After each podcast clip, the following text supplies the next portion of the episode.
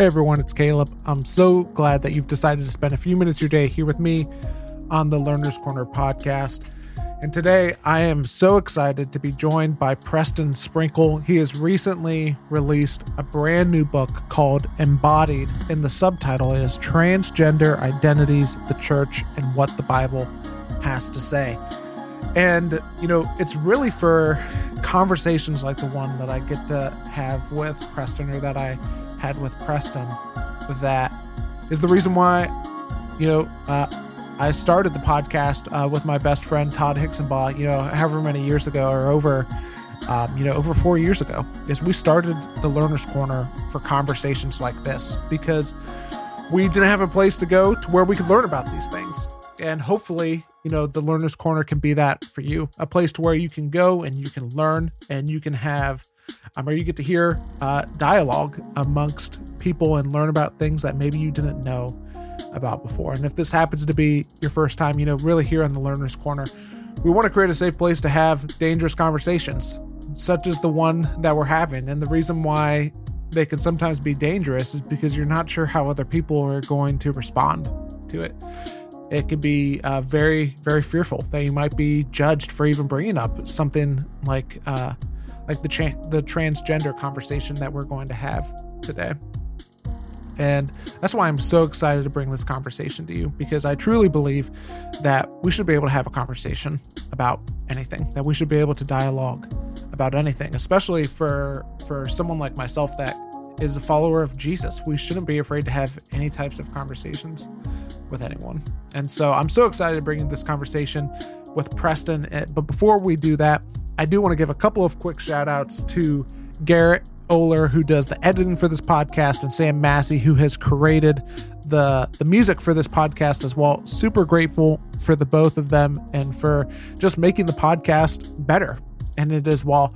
And uh, if something resonates with you on this, or it, whether or not there's something that there is just something that you're super excited about that you've been learning about recently, whether that be a book or something that sparks uh, your thoughts from this conversation, I would love to hear from you. You can reach me at Caleb J Mason, which is my Instagram handle. And uh, yeah, would just love to hear from you. But in the meantime, I'm excited to bring this conversation with you. And just a little bit about Preston. Preston is First of all, he's a doctor. He is Dr. Preston Sprinkle, and he is the president of the Center for Faith, Sexuality, and Gender. He is a New York Times bestselling author who's written a dozen books, including People to Be Loved, an award winning book on faith and homosexuality. And right now, Preston and his wife, Chris, live in Boise, Idaho with their four kids. Now, without any further wait, here is my conversation with Preston Sprinkle.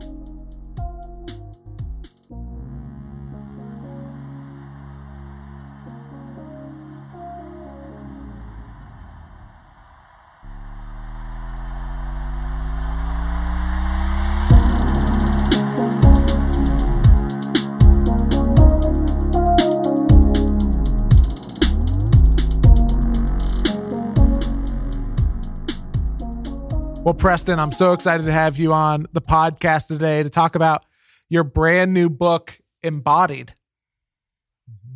Thanks for having me on. Appreciate it.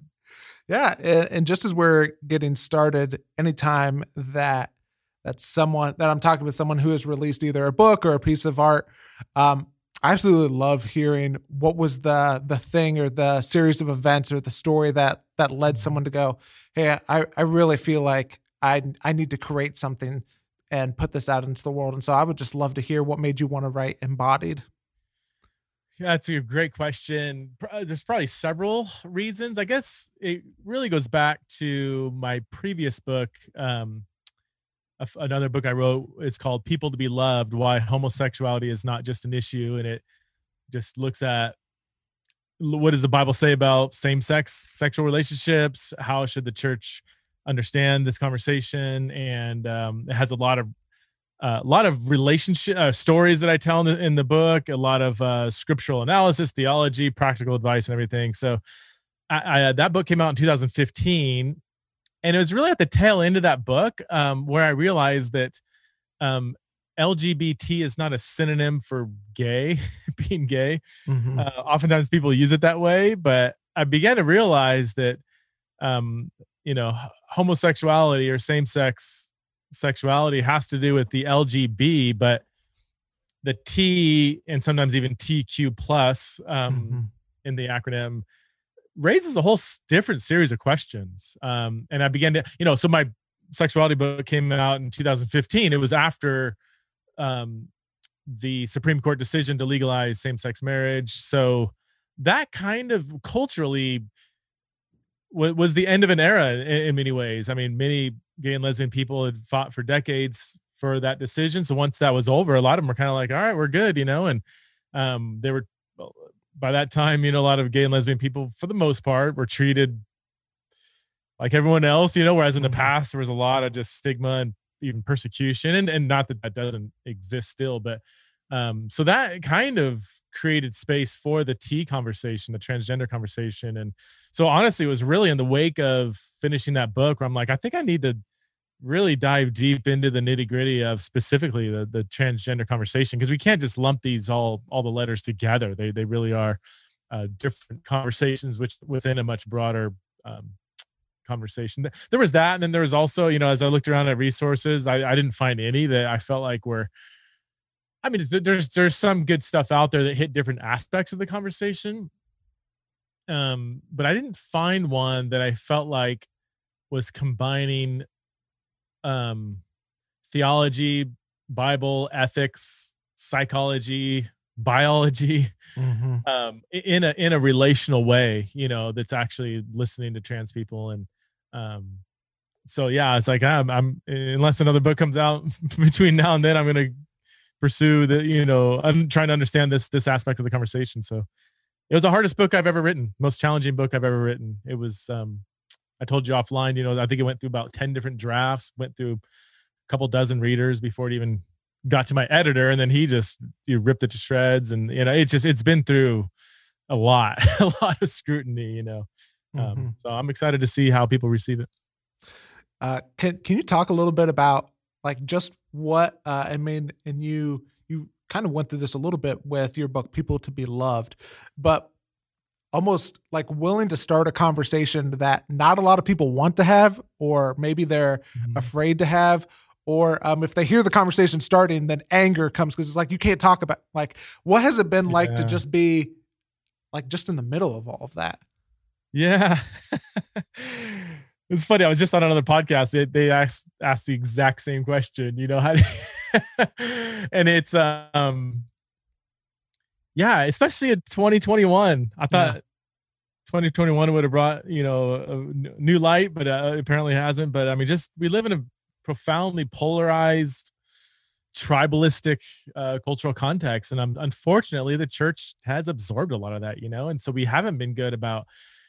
We haven't been. We haven't done a good job at just learning how to graciously uh, interact with controversial topics. Things get so heated. And just from a psychological perspective, you know, when when just a physiological, you know, like when when when emotions run high, it's hard to think clearly. And oftentimes we end up defending or rebuking out of fear. We're not really trying to understand what somebody's actually trying to say, you know? Mm-hmm. Um, and so I think because especially sexuality or especially the transgender conversation that that is such a volatile topic in the church all the more need to um, say okay let's let's calm down Let, let's just look at everything let's do a lot of research let's get our facts straight let's learn how to ask the right questions and let's do a lot of listening to the actual people that we're mm-hmm. talking about i think is always yeah. important um, and uh, yeah i just I do enjoy it. I mean, I I don't enjoy controversies. People think I'm like, you must be such a combative, controversial person. I'm really not. I actually don't. Controversy makes me anxious. Um, but I do love helping the church think clearly and thoroughly and intelligently and graciously and humbly through these controversial topics. Typically controversial topics elicit a lot of anger and, and not a lot of listening. So I like to do something different, I think. Yeah. I think uh, one of one of the quotes that you include uh, in your book from Mark Yarhouse uh, that I think sets up the the book very well, and uh, I think will help set up our conversation really well is uh, you quote him and he says, you know, if you've met one transgender person, you've met one transgender person. Yeah. Can you just talk about just the importance of just that idea whenever it comes to us engaging with the transgender community? Yeah. That, so with with any kind of um, group of people, say say gay people, lesbian people, straight people, whatever, um, there's always going to be diversity within that group. Different ethnic groups, you know, there's always going to be individuality and diversity. So it kind of is an obvious point that um, there is diversity within the trans, the overarching trans experience. But I would say especially like there's especially in the trans within the trans experiences, there's there's so much sometimes complicated um, diversity within that term, within that identity. Um, you know, just to, I'll throw out some stuff and I, I can define these later, but mm-hmm. you know, just, just to, um, yeah, just to give you kind of a, a shotgun, you know, list of different things. I mean, there's a difference between somebody who experiences, for instance, rapid onset gender dysphoria, early onset gender dysphoria, or perhaps even autogynephilia. Those are very, very different experiences. There's some trans people who have rep- repressed misogyny, repressed homophobia that's related to their uh, transgender experience. There's some trans people who don't have don't even experience gender dysphoria but still identify as trans. There's some trans people who believe they were born in the wrong body, other trans people who don't even think that's a thing, but they still experience a disconnect. Or some kids whose disconnect goes away after puberty. For others, it stays um, some who believe transitioning is the right thing to do, some who don't think it's the right thing to do, some who transition and detrans. I mean, I can go on and on and on, but these are yeah. all wildly different experiences. So that's the that, the, all of that is kind of packed into that Mark Yarhouse quote. You know, um, we we have to we have to get away from thinking transgender a trans person and think that means like, oh, you believe that you don't know anything about that person all you know is that they just told you you're trans. You know, if you meet a trans, that's all yeah. you know. You know nothing else beyond that. Um, and so that is that is a necessary starting point. And it's it's unfortunate that a lot of people don't even realize the wide spectrum of trans experiences. Um, but that's that's that's where we need to start if we're going to actually engage people with the love of Christ. Yeah, and and I know that that was the case for me of like even just going through your book and finding out what does what does trans even mean? And like you even do a good job of like you put the asterisk in the yeah. book of like, hey, it, it, encompasses so many different things. Yeah. And I and I think you're absolutely right in terms of like the LGBTQ plus community. Trans is probably the one that is the the there's so much vastness yeah to it. Yeah, that yeah. And and it also I would say involves so many different really so many different, for lack of better terms, you know, academic disciplines, you know, like psychology, philosophy, philosophy biology, obviously theology and Bible mm-hmm. and um, brain science, a lot of neuroscience, you know, even the question, you know, is it scientifically possible for a biological male to have a female brain? Is there such thing as male and female brains? Is the brain sexually dimorphic? I mean, we can keep, there's a rabbit hole, you can keep going, but the, these are, these are not just abstract questions. These mm-hmm. these are profoundly important for people who are going through this. You know, is my brain did my brain get put in the wrong body? You know, is a is a uh, is a live question for for some people, which as you know, I spend a whole chapter talking about. Mm-hmm. Yeah. I, one one of the things that I that I wanted to ask, and I know that uh, we've probably talked about one of them of just the the assumption that um, trans people are all the same is what are some common assumptions or even some common uh, missteps that you see like the christian community making whenever it comes to the the trans community? Yeah. Oh man. Um i think there's just a lot of ignorance and i don't say that in a degrading way yeah. um just in a fact like just the unknowing and, and most christians you know it, it, the word ignorant just sounds yeah. like it sounds yeah. derogatory but i mean uh, most christians would admit yeah i don't know i, I yeah. you know yep so there's that um the ones that do think that they know oftentimes their knowledge comes from their favorite political pundit um kind of cultural the culture wars, you know, because you have Mhm. trans activists on one side saying stuff, and then you have like people on the other side that hate trans activists and they're going to battle. And it's like, first of all, that only represents kind of two perspectives. Second of all, it's almost like both of those are being almost purposely inflammatory.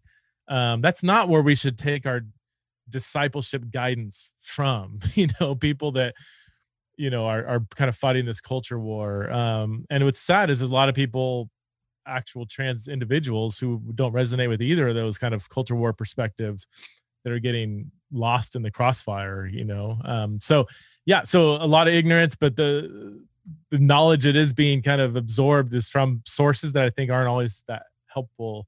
Um, and then just a lot of listening. I mean, I, um, and this goes uh, years ago when I just started to engage the homosexuality conversation. I'll never forget, you know, sitting down, just listening to lots of gay people, lesbian people. A lot of them were raised in the church. Some of them still were still in the church. Some, many weren't. And I'll never forget the most common response I got from almost everybody that I was talking to was, I've never met a Christian who just wanted to listen to me. Mm. And I was like, what a sad commentary on the church, but it, it it's true, you know, and it, so that very much carries over into the trans conversation, especially since Yeah. Christians are getting a better understanding on the LGB of the LGBT plus, um, but people are still like confused about the T. Um, so when people are scared, oftentimes they don't want to, they're just kind of like they, you know, they listen to their favorite podcaster Yeah. and that's about it, but they're not like, they're too scared to even kind of listen to somebody. Um, so yeah, a lot of listening. Um, yeah. I, th- I think one of the things, uh, and there's so much helpful stuff. One of the one of the great things that I think you do early in the book is you talk about how we need to get really clear on two specific words whenever it comes to uh, understanding the transgender conversation. You talk about understanding, hey, what do like the term sex and then the terms gender. yeah. Can you just elaborate on a little bit Oh, more man. about why it's an, important to understand them and kind of your definitions of them too? Yeah, you, th- this is um, you cannot engage this conversation unless you have a very clear understanding of sex and gender. Um, sex, well, and, and well, uh, up until the 1970s, uh, these terms were used interchangeably, and even today, a lot of people Yeah. use them interchangeably. But it, within the trans conversation, or even just a broader gender conversation, um, sex refers to your biological sex, whether you're a male or female, and that is based on just some basic biology. Your um, people say, is it just a penis? Well, it's lot. It's it's your your chromosomes, whether you have a Y chromosome or not. Um, uh, your your systems of reproduction, um, the level of hormones that your body produces in biological males, testosterone is much higher, and that has effects both on your physiology, but also um, it has effects on your brain, your behavior, your interests. Estrogen, same thing. So, um, and that this is, you know, the earth is round and not flat and humans, the human species is a sexually dimorphic species. That's, those are just observations. That's not an argument. Although in some circles that, that is being debated, but, um, so se- sex is relatively straightforward. Gender is, um, when people use it, not as a synonym of sex. Okay gender refers to your psychological or social response um, to male or femaleness. Um, so the gender can be broken down into like three areas: gender identity, your internal sense of who you are; um, gender expression, how you how you express yourself. You know, if you were, um, you know, a a female who wears dresses and um, stays at home, has a bunch of kids, like you're expressing yourself in more stereotypical feminine ways. That's that would be gender, your dress, your kind of lifestyle, your mannerisms, so on, your interests. Um, that's really not your your biological. You're female, whether you do that or not.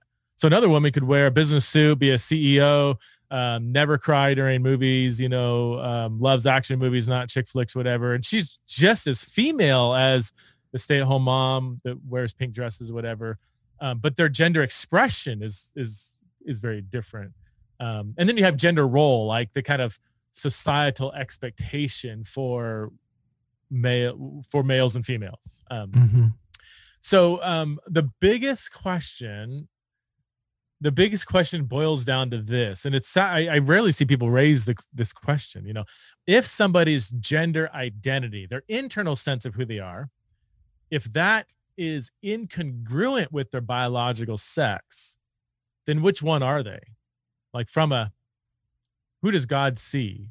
Are they male or female? You know, does their internal sense of self overrule their biological sex or vice versa? And why? Because some of you, some will have a really quick answer, but I'm gonna say, ah, ah, hold on, hold on. Um, there's a lot of complexity here that you need to wrestle with before you give a real informed um, answer. But that that really is the essence of the conceptual aspect of the trans conversation. You know, when when there's a conflict between gender identity and biological sex, which one are they as as a person? Mm-hmm. Uh, why do you think we? Because like until uh, until I had like read that question in your book, it seems like the conversation is about so many other things. Right. Why why do you think we get so caught up in the other questions versus the question that you like just raised? That's a good. That's a. Oh man, why do we get caught? Um, mm, off the top of my head, I think going back to my earlier point, I think we are shaped by some of the cultural conversations, and those are more driven by rights and um, and acceptance and tolerance and other things that um, aren't really hitting at the heart of the actual issue. Um, it, that and also just there, there is a lot of again using this as a neutral way a lot of ignorance surrounding the trans conversation you know mm-hmm. um and even among really intelligent people and I, I i don't know it sounds arrogant to me like i have figured it out i'm not saying that but i um i do i do i hear a lot of even like the sex and gender distinction which is pretty accepted in mm-hmm. in in the discussion but i hear people blur those distinctions all the time. I hear people blur those distinctions five minutes after they just said sex is different than gender. Then later on, they're using the terms interchangeably. It happens all the time. So mm-hmm. there, there is a lot of just, I think, sloppiness in how people are thinking about this. Um, um,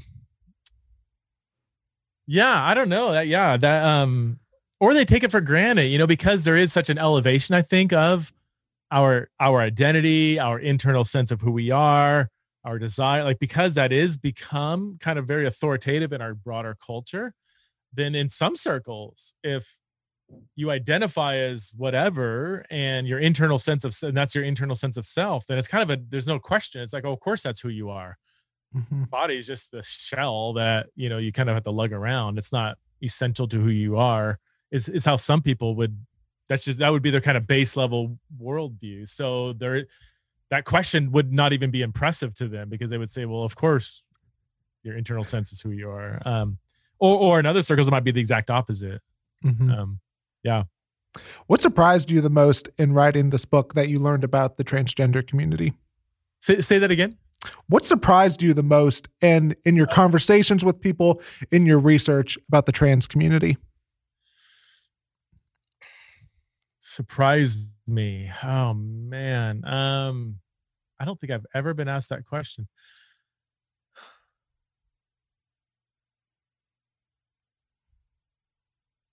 I don't know if this is surprise. Well, maybe that some of the views promoted by so-called trans activists or even being taught in public schools, pretty widespread, um, there's a lot of trans identified people that don't resonate with that.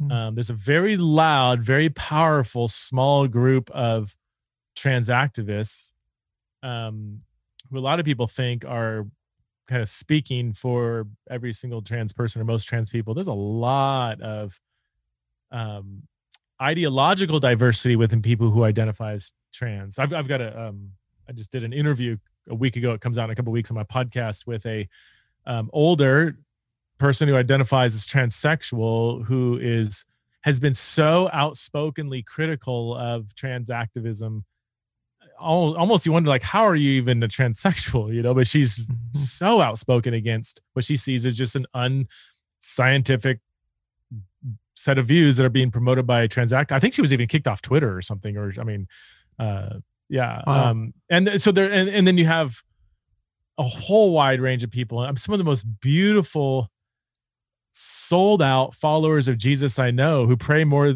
pray for me more than, you know, in my best friend prays for me. Uh, maybe not.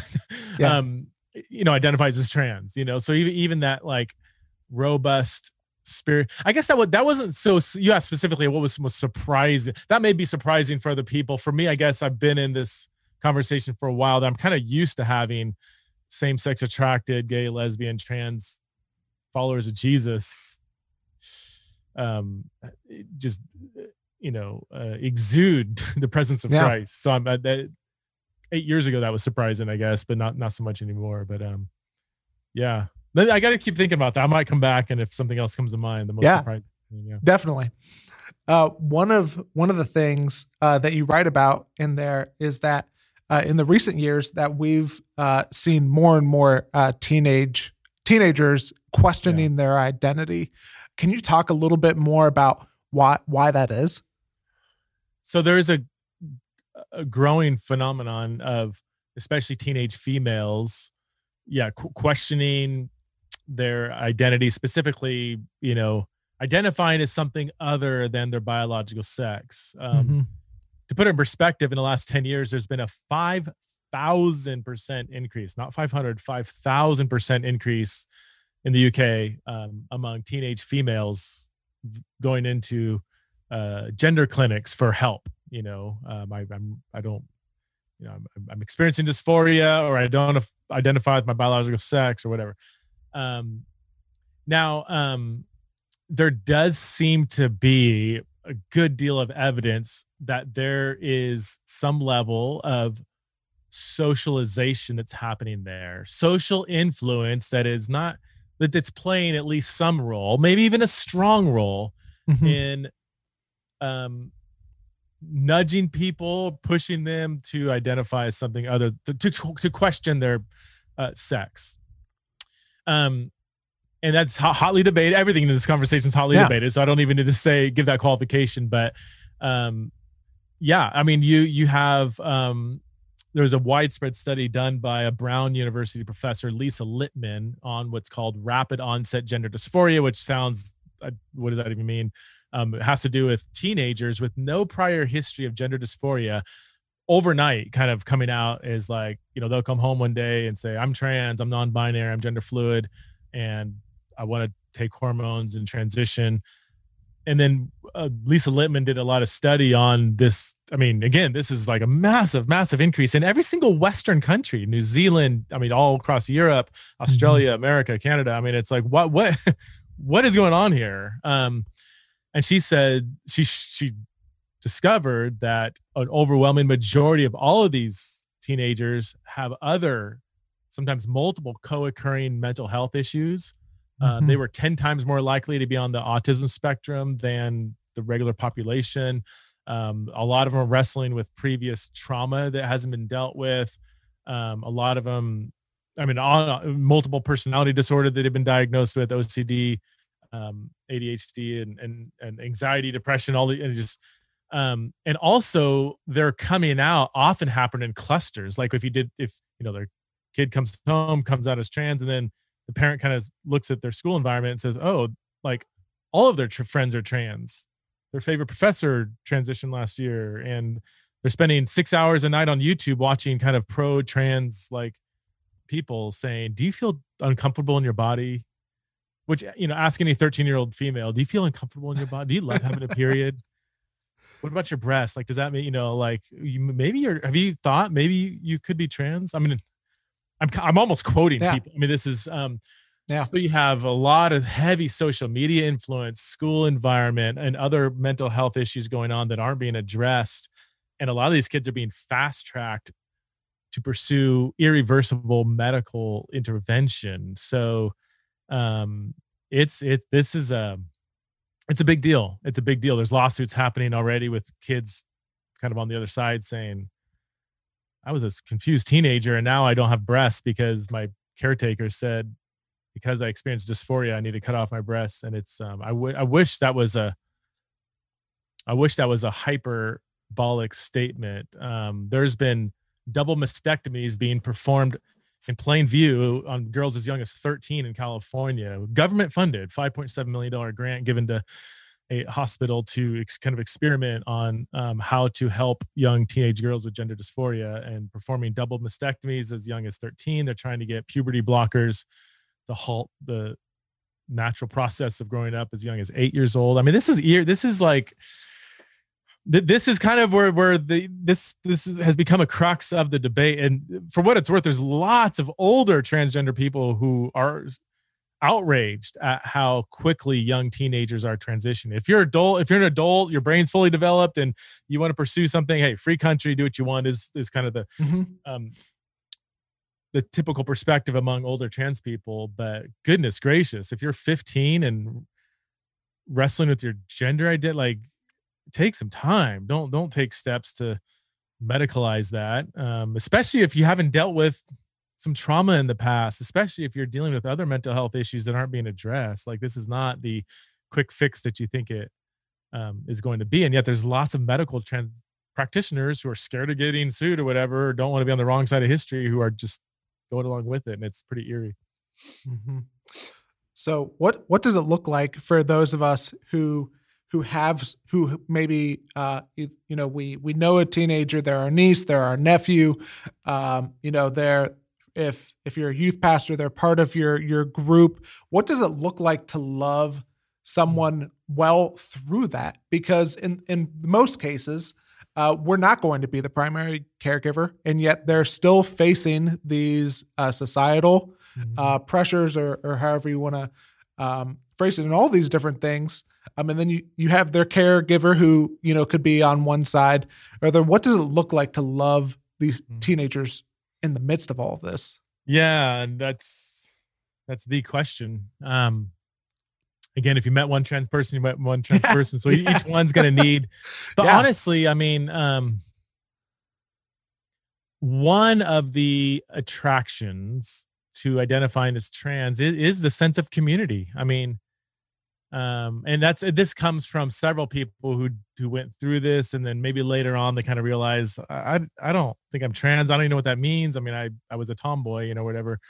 Mm-hmm. Um, but they said that the draw, you know, you have an instant um social network that is praising you up and down for being so courageous. That, especially if somebody's kind of isolated, maybe they're not fitting in at school, and then now here's this tight knit community that is that's attractive. So so I want to so I I want to ask the question okay so what where's the church in all this? Like where, where are youth groups? Where's the fam like um why are they crave we're all craving a tight knit community. Why haven't they found that? So to your question how can you love somebody? I mean to the best of our abilities to, to be a piece of that community that they or we all are are searching for. Be a good listener uh, love them well um, don't belittle their you know their feelings. You know this is something yeah.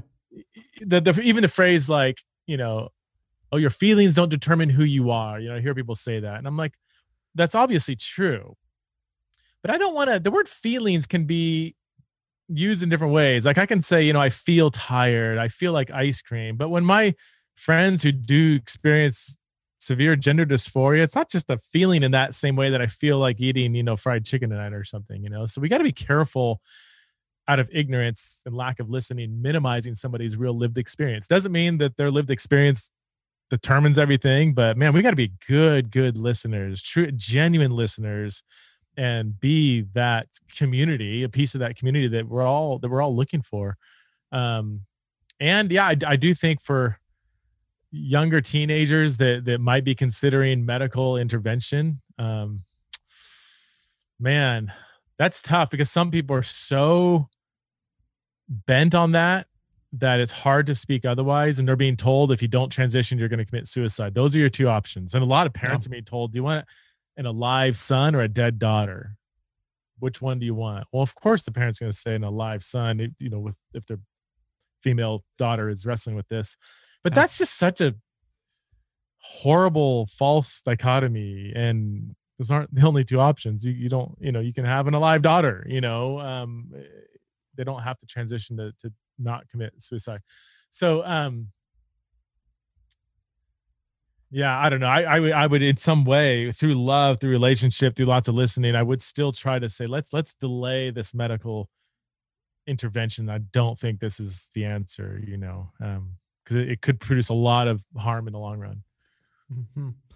Well, it, even just as you were talking, I mean, you you've said it so much throughout this conversation. You say it so much in the book. Just the key of listening and really just trying to understand, like even what you were mentioning with the feelings. Like whenever I'm talking about feelings, I may mean something different than when you're talking about feelings or yeah. someone else is talking about.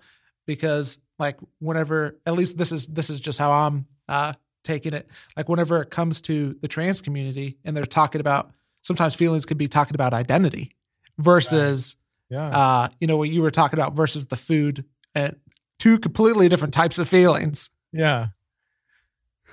Yeah. Um, and, and even the pressure, yeah. yeah, the, the pressure to have an identity. And this is this, we've known this for years. Psychologists have known this for years that um, early adolescence, you know, is a time of a, a real passionate search for who am I, you know, and this is nothing new, but yeah. in this day and age where sexual and gender identities are kind of the, front and center thing that's being promoted and well what what are you non-binary gender fluid? Are you two spirited are you you know um are you trans? Are you you know just want to be straight. I mean come on like white you want to be a white straight person? Like what do you want what are you a trump supporter you know? Like there's that kind mm-hmm. of like weird just so much pressure especially yeah. younger people um to find out who they are to stare in the mirror and who are you you know deep down and and that and, and, older people sometimes just bemoan that, you know, and I could, you know, I understand the frustration, you know, it's easy to roll your eyes and say, oh, come on, you know, but, but that's a real, that's an incredibly real and oppressing thing that kids are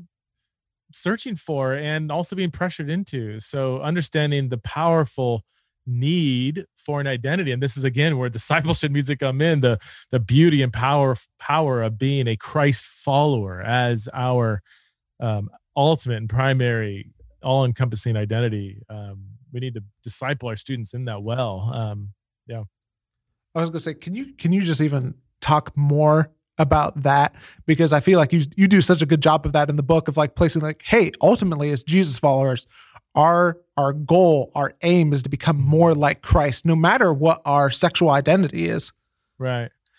Yeah, this is a big debate in the church should people identify as gay or trans or whatever and for me those, those are really secondary questions like whatever mm-hmm. label you want to use to describe your experience or whatever like to me that's we could kind of talk about that later you want to say you're non-binary trans okay cool let's talk about jesus you know um because he if you're a christ follower you know yeah.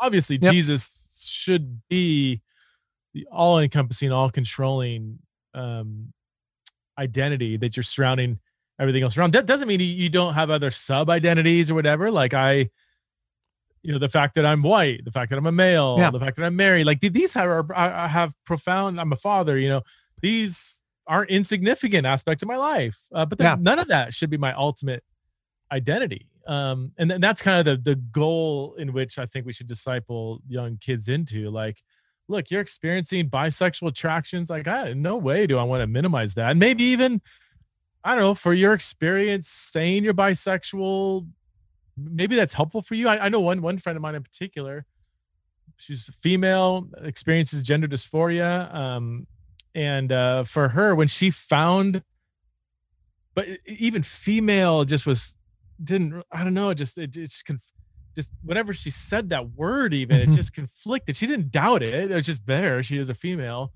Uh, she'd hear pronouns like she, her, and she just got these images of hyper femininity that just weren't her. It flared up her dysphoria. Um, and she's okay being called her now. So yeah, people like you just said her. um, uh, but when she found the the term trans and w- kind of what that described, she said it was so relieving to have a term to to name this experience that I've had my whole life and just didn't even know what it was. I thought I was the only one. I didn't know there was some public known term that I'm not abnormal. I'm not the only one, that there is a name for this, you know? So she, she says she's transgender and all she means is I am a female who experiences severe dysphoria is what she means by that mm-hmm. term. So, you know, some people could say, no, you should never use trans, you know, like, is that really the most important thing here? Here's a young believer in Christ who's sold out for Jesus, who experiences a, a, condition that none of us even have a clue what it feels like to not even be able to go outside some days because your anxiety is just crippling, you know, because of this unknown thing called gender dysphoria. You know, we, we don't know much about it, where it comes from and why. And um, if, if using the label trans to name that experience is helpful for them, to me, that's a, I'm, I'm not gonna, that's her identity is, trust me, this person I'm talking about, it's, 100% on Jesus. Like she preaches yeah. the gospel way more in the last three years than I have my probably my whole life, you know? Um, yeah. So I, I, think, I think sexual gender identities are, are secondary. Let, let's make sure um, we're talking about Jesus and somebody is actually living their life surrounding, surround mm-hmm. or, or, you know, founded upon the throne of Christ on, on their life. Yeah. I think, uh, and you you alluded to it a little bit.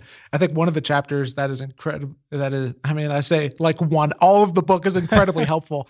Um, but one of the chapters that I do want to ask you about is you have a whole chapter called pronouns, bathrooms, and sleeping spaces, which just seems to be like whenever it comes to this conversation, like that is those are the things that get talked about so yeah. much. And so I did just want to talk about it a little bit of just like whenever it comes to these types of conversations what are some things to think about that yeah. we don't normally think about whenever it comes to these conversations? Yeah, I, I put that chapter last or almost last yeah. because that's, and I hope people don't skip over it because I do think there's, as the layout of the book shows, lots oh. of other question that, questions that need to be wrestled with and answered before we can yep answer that. Um, yeah, but I mean, you, you want the soundbite conclusion that I give there or, um, uh, I, bathrooms. Um, I do think bathrooms, um, changing spaces, they're, they're they always have been and always should be based on biological sex for the sake of bodily privacy.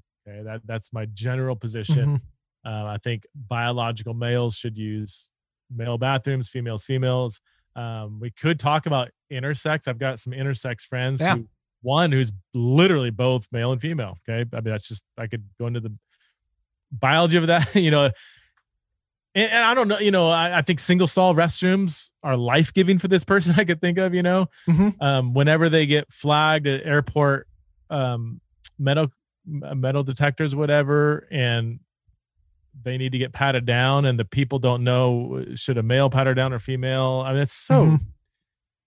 It's so embarrassing, obviously. Yeah. And some of my trans friends who just have a more of a masculine presence, even though they're female, they get misidentified a lot. Like one of my trans friends, you know, she's a just a tomboy, right? She she and, and she knows she should go in the female bathroom. That's that's where she goes. But when she goes in there, sometimes women are yelling at her, "Get out of here, little boy," or whatever. It's like, mm-hmm. so I think at least before we even get into the bathroom thing, yeah, I think we need to again listening. We need to listen to some of the real tough experiences that genuine humble people have uh, i again you have a radical trans activist small minority that is bathroom bills and this and this whole sports conversation and stuff but the average trans person just wants to pee without having yeah. anxiety you know one of my trans friends that goes to co- church and doesn't drink any coffee because there's a huge fear mm-hmm. that wells up if they have to go to the bathroom in public because they have to go through that whole like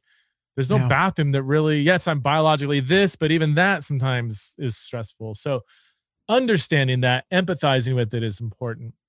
But yes, I think bathrooms based on biological sex for the sake of bio, bodily privacy. I do think females have the right, especially to female yeah. privacy. Just because a male identifies as female, that doesn't give that male, I think, a right to um, enter into female only spaces. Um, mm-hmm. Well, I was going to say, and I, I think you frame it in such a way, because this is really my point in asking the question of what is the most loving thing for us to do whenever it comes to the transgender community, which I right. think is the thing that gets bypassed right. in all of these conversations. Yeah, I, I, give advice there. If it's financially possible, you're a church yeah. leader. I kind of hone in on the church aspect. Yeah. You know, single stall bathrooms, it's the first thing trans people look at. They show up at your church. The first thing they look for is there a single stall bathroom. First thing. Hmm. So your loving greeter, your, you know, whatever, your style of music, none, all that's a distant secondary, your sermon. They want to know if I have to go to the bathroom, is there a place for me here? Yeah. Um, so yeah, if it's possible, single stall bathrooms are, are great, a great way. Um, um, pronouns, I, as you know, I spent a lot of time yeah really wrestling with that. I think there's different views on that. Both are uh, raise really good points. I do for it took me 10 pages to argue for this position really, but I do land on the side of I think um, uh, using somebody's pronouns is is the way to go. Um, yeah. If you refuse to use somebody's pronouns, again, say a male wants you to say they or she. Um, uh, if you refuse to do that, you have immediately ended that relationship. You know, um, and it's hard again it's hard for us to understand like so one of my friends biological female they prefer they them pronouns. It's like well what does that mean? That's plural. You're not plural you know and you can kind of mock it or whatever but it's like wait a minute. Have you asked them why they prefer they them? Because they, they are a sold out follower in jesus and they don't believe it's right to refer mm-hmm. be referred to as he him even though that might be the preference that might resonate with their internal sense of who they are. Um, so they choose they them as a way to follow Jesus to not identify as the opposite sex. And yet when they hear she, her, it flares up the dysphoria so bad that they typically will be led to self-harm. Yeah. Um, so it's like, oh gosh, all right. They, you know, like, how, oh, can't I meet them where they're at and, and not exacerbate their dysphoria. So, um, yeah, so I think using the pronouns they prefer, and I, I understand the argument. Like some people say, well, you're just you're feeding delusion, or I'm lying to them, and the Bible says thou shalt not lie. And I work through, yeah, a lot of that. Yep. I think you know we do have biblical precedents for seeing language as being flex- it's flexible. Um, mm-hmm. I think the phrase I use in the book is you know language is shared social space between two sometimes different worldviews. Yeah. And we see Paul like on Mars Hill where he understood that his audience was very different than him and he kind of was very strategic and using terms to kind of meet them where his audience was at and I think that's that kind of sets a posture of how we should use language in this shared spo- social space where not everybody's going to have the same you know Christian worldview on human nature um, as as we do. Yeah, uh, I I wanted to ask if you have a little bit more time. I have three questions, yeah, but if yeah. not, I could just okay. Yes. I'll, I'll, try to be quicker with these. I feel like it'd be very long winded. no, no, I I I love it. I just want to make sure that I'm respectful of your time. Yeah, and everything. Uh, one of one of my favorite parts of the book is you open up uh, you open up the book with a conversation between you and your friend Kevin, uh, who who happens to be gay, and you know you're having this conversation around your last book, A People to Be Loved, and he says, "We don't have many straight Christians talking about us the way that you do. You're actually trying to see us as you talk about us.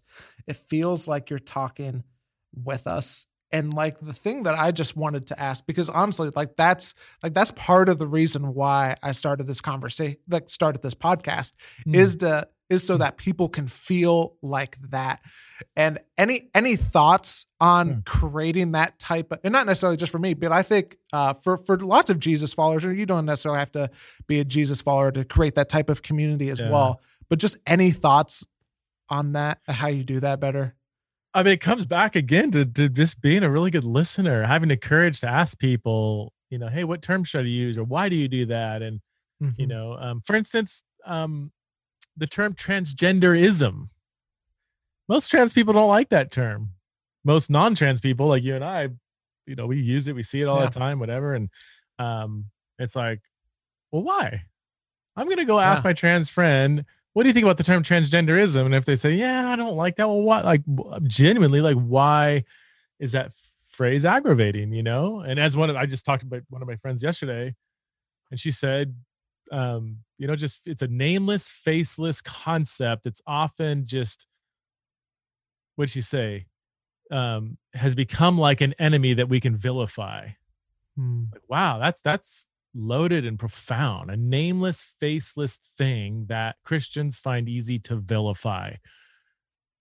That's that's a little hurtful to me when I, I might be correlated with transgenderism, even though what, am I your enemy that you just want to vilify or you just want to yeah, it's easy just to attack a concept and not get to know the actual person. Anyway, so there's um even something as important as language, you know, like understanding what terms are unnecessarily offensive, what terms aren't. What are some things that I do, that you do, that we do that are offensive that I'm not aware of? I'm having the courage to repent from some of that, you know. Um, so um, yeah, li- listening, listening, listening, um, and that that that's I, I it took me a couple years to realize that that is kind of rare among straight evangelical leaders. And that's my, my friend Kevin, you know, mm-hmm. um, yeah, we, we got along really well because yeah, he's like, yeah, you, you not around a lot of straight people that genuinely listen to what we have to say. Mm-hmm. What have you learned about being in community with people who are part of the trans community that you didn't know before not being part of that community? I would say that there are things it, it, okay, so and I'm still learning this. That this is really tough. So within the trans conversation, you know, you have people obviously, and then you have concepts. You know, people, their lived experience, their story, and then you have you know male and female, and gender versus sex, and what is a biblical view of anthropology, human nature, and um, how should we think through transitioning? Like and here's what I learned. It's so hard is that th- both are obviously very important. You can't really love people well until you understand the very concepts of the things we're talking about and vice versa. Yeah. Um, I don't think if you, all you do is, I'm just going to love my friend. I'm not going to think about human nature. It's like, all right, well, when they decide to transition, like, you know anything about whether you should be supportive of that or not? Or, um, so both are equally important. But here's the thing, when non-trans people talk about the concepts we have to be so so so sensitive to how that can unintentionally be or feel very dehumanizing and I, have mm-hmm. been trying to for years i've been trying to learn how i can so we do need to talk about the concepts like but even now like even when i blog you know it's very easy for me to write a blog on some of these things and argue my position but i always have to ask like how is the other person who is trans gonna feel am I going to help their, am I going to nurture their faith journey or am I going to hinder it by the very mm-hmm. way I'm going about the conversation? So I don't always have, again, I don't have like, and here's the magic formula. I think, but just being aware of how hurtful even talking about the concepts can, can be. Um, one of my friends, it's actually the one who goes by they, them. Um, I asked them, I said, you know, okay, uh, biological sex. It's and was, uh, this person's a good friend of mine, so I could talk freely. But I said, okay, it's mm-hmm. unless you have a, a, severe intersex condition, you simply factually, material, materially are male or female. Like it's just a biological reality. Um, is there a place to kind of help people to see that? Like if they are kind of denying that or whatever, like isn't it unloving to not um just kind of alert them to a basic fact of human nature, you know? And they said, yes, yes, yes, of course, yes. Um, we don't believe in a flat earth, you know, and we, we do want to follow basic scientific facts, but it, it means, but she said, or they said, only if you're in relationship with them. Like if you're just lobbying something from a distance, but you're not really taking the time to get to know them, that makes all the difference in the world. But if you are committed in relationship with them, then yeah, you can wrestle with some basic facts about life that may be a real struggle for them to accept but just don't do it from a distance you know that that doesn't help so i thought that was mm-hmm. helpful just as we're uh closing one of the things that i would just uh would just love uh or for actually before i move on to this i would like to ask is there anything that we haven't covered in the book that you're like hey be like I, I would love to talk about this no, there's a lot of stuff we haven't covered, but no, yeah, I, I well, think we covered. I know. A, I, we've given en- enough for people to chew on. I think. okay. Um, okay. Just as we're wrapping up, I kind of wanted to uh, just finish our conversation with why why is it important that as followers of Jesus, as churches, that we that we have these types of conversations? Um, I would say real quickly and easily, um, questions surrounding sex, sexuality, sex, sexuality, and gender have become the most pressing ethical questions facing the church today. We can't hide. Used to be able to say, oh, "This is just three percent of the population. Why are we focusing on this?" Maybe, but look at your school curriculum, your public school curriculum, and see what's being taught. Um, look at some of the things going on on a policy level in in um, in you know the broader society. Um, find out from your pastor when a newcomer comes to church, what's the first or second question they ask about the church? Mm. it becomes more of just a 3% um, question. Or ask any young person, person under 30 who has left the church, why they left. I'm going to guess more than 50% of the time it's going to have to do with how the church handled or mishandled the LGBTQ conversation, maybe even more than that. I mean, we're one, one friend of mine who's kind of an expert in church relations in this topic, you know, he said we're about to lose an entire generation of young Christians because we are, are either silent on this or we have just completely mishandled going about talking about it. So um, yeah, there there's for certain there, there's a good level of I would say um, beautiful urgency to mm-hmm. um, not become an expert. You know, eh, you know that that's not realistic for most people, but to be educated, to don't be ignorant anymore, to understand what the conversation's about. Um, and I, I hear from parents all the time. Yeah, I kind of saw this conversation as something from a distance until my son came out. My daughter came out. My nephew came out. My best friend came out. My wife came out. My husband, you know, um, few people aren't relationally touched by this topic on some level. So, yeah, mm-hmm. silence is not an option. Uh, one one last question for per, for a church or even just an individual is like, hey, I like I want to move towards that. Like I want to be more loving to the trans community. Um, what advice would you say for getting started? Well, I mean, I hate to say it, but I mean, I I think my book is a one stop shop yeah. in terms of a, a good starting point. um, yeah, and then there's there's there's other books out there that address good aspects of it. I think all of them, none of them are really as as comprehensive and relational. Yeah. Um, I, again, I, I I wish that weren't the case. Wish there's a thousand books out there. Yeah. Um, get to know trans people. Um, do a lot of listening. Um, for youth in particular, by the way, we we do have um the most comprehensive youth curriculum that just came out. Actually, when whenever this releases, it, so it yeah. came out on January 14th, um, called Christian Sexuality: Conversations about Jesus, Sex, and Gender. It's a comprehensive video-based, um, story-driven um, discipleship experience for youth that youth leaders or even parents can go through with their youth. Because I think youth are, we we again, this is not a, we absolutely have to disciple our Christian youth in this conversation. They're they're being mm-hmm. discipled by somebody. Yeah. they're being discipled by a lot of people if they have yeah. an internet connection and they don't live in an Amish community. They're, they're being discipled by a myriad of voices. That's a given. So my question is, what role are you playing? I'm, I'm speaking parent to parent, yeah. um, or church leader to church leader. What role are you? Where is your voice in their discipleship journey? Um, because it's it's happening, and the church yeah. needs to speak louder than the world on this. Yeah. Well, I highly recommend your book, Embodied, and I know that people are going to want to pick it up and continue to learn from you. So, where's the best place for people to go to go to do those yeah. things, Preston? Well, yeah, that you know, people who doesn't buy a book on Amazon these days, so it's it's, it's available wherever books are sold. If you do get it, I'm not sure when this is. When's this? Do you know when this is going to be released? Um, uh, it'll it'll be out in early February, right around whenever the book's okay. coming out.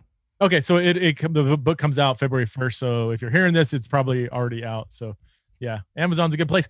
Uh, I, I would say if you well, you probably want to read it first, but my publisher David C. Cook, they do amazing um, group discounts for like ministries. So I'm already at Win Ministries uh, looking into that. But I think you can get something like 60% off if you order f- like a bulk order from David C. Cook, if you're some kind of uh, ministry, church, denomination, campus ministry or so- something. So, but yeah, I'm sure you'd want to check it out first before you buy a bunch of them.